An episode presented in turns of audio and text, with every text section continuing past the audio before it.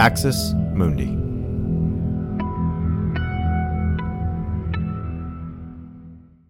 You're listening to an Irreverent podcast. Visit irreverent.fm for more content from our amazing lineup of creators.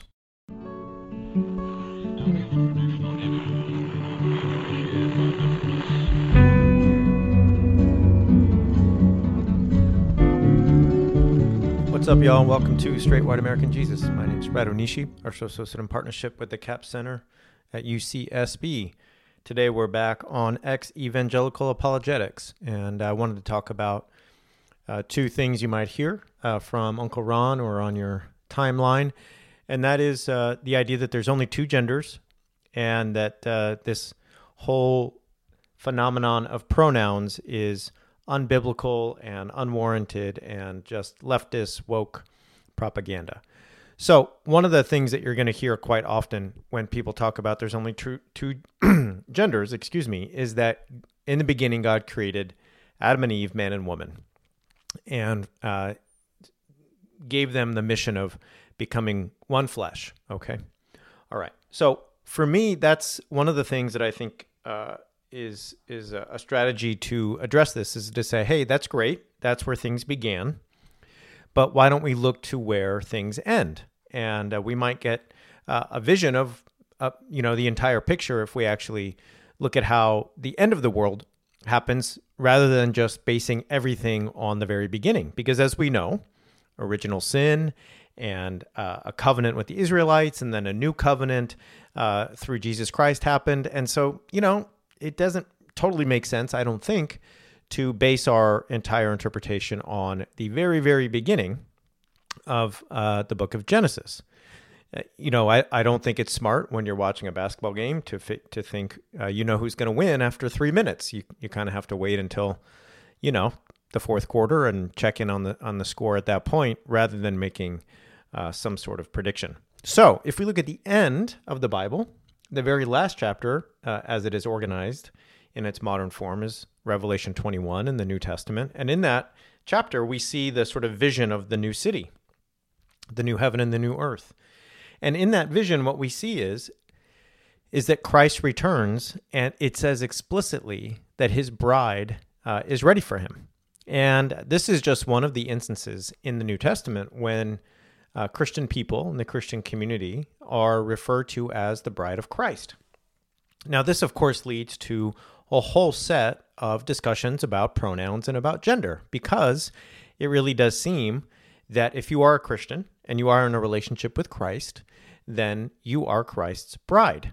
It seems as if, if we take the sort of uh, you know context of what a bride and a groom mean in this in this setting, that the bride is a woman, if we're assuming a heterosexual relationship, which if you're talking to somebody who sees there's only two genders and blah, blah, blah, that's probably what they're going to do, then we have a situation where Christ is the groom, the male, or and the masculine man, and we have uh, the bride, who is the woman, and the uh, the one who's assumed to be feminine. Now, this kind of brings up a lot of questions, right? Because uh, as many of you know, the bride of Christ metaphor is used throughout the New Testament. The Apostle Paul uses it. And uh, there's this sort of image of the Christian soul and the Christian church as Christ's bride. Okay. So if we only have two genders, um, there's kind of a question here because it seems there's some fluidity. It seems like if I'm a man, so let's just take me, Brad, I am. Uh, you know, assigned uh, male sex at birth. I've been socialized as a man. I identify as a man and I identify as male. Okay, so let's just take me. If I am the bride of Christ, it seems like when I'm in the world, I'm identifying as everything I just said. But when I'm in relationship to Jesus, I am a bride. It seems like I am she. It seems like my position in the relationship is as the feminine and as the uh, what would be assumed to be the female bride. So, what does that mean? It means spiritually, I take on a different identity and it seems like a different set of pronouns. Now, one of the classic retorts to this is that uh, the Apostle Paul says there is no, uh, you know, Jew nor Greek, male nor female in Christ. Okay, so there's no male nor female. So when we're talking to the person who says there's only two genders. We've reached a critical juncture in the debate. Okay. So we can go one of two ways, is what I will tell them. Hey, if you want to do that, that's totally good. That's fine. But if there's, in reality, spiritually, there is no male or female, then I think what that means to me is we need to drop any pretense of male leadership, complementarian marriage, uh, any notion of patriarchy. That we have to admit a full egalitarian and inclusive understanding of what it means to uh, be a Christian. So we have to drop all gender sort of uh, roles, all gender regulations. So women can be leaders, pastors, preachers. There's no idea of the man as the head of the household. The whole James Dobson family values, focus on the family, family research council, that whole ethos needs to go out the door. If you really want to stick with there's no male nor female, if that's the way you want to go, I'm happy to do it. I'm just saying I can see down the road, and down the road it looks like if we really want to stick to this, not only do you need to stay with me and say, all right, there's no male nor female, we're mature Christians, we're in the church, we of anybody are going to recognize, regardless of what the world does, that uh, you're assigned sex at birth, your the the uh, the makeup of your body, your anatomy, uh, none of that matters because in reality, there's neither male nor female in Christ. I mean, you know, the next step, right, is we're going to apply this to God because God is God. God is not bound by human limitation.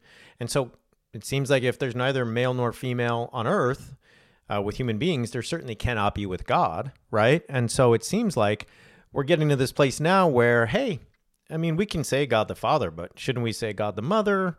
Shouldn't we say they when it comes to God? I mean, we should really start getting creative because we don't want to have linguistic idols, do we?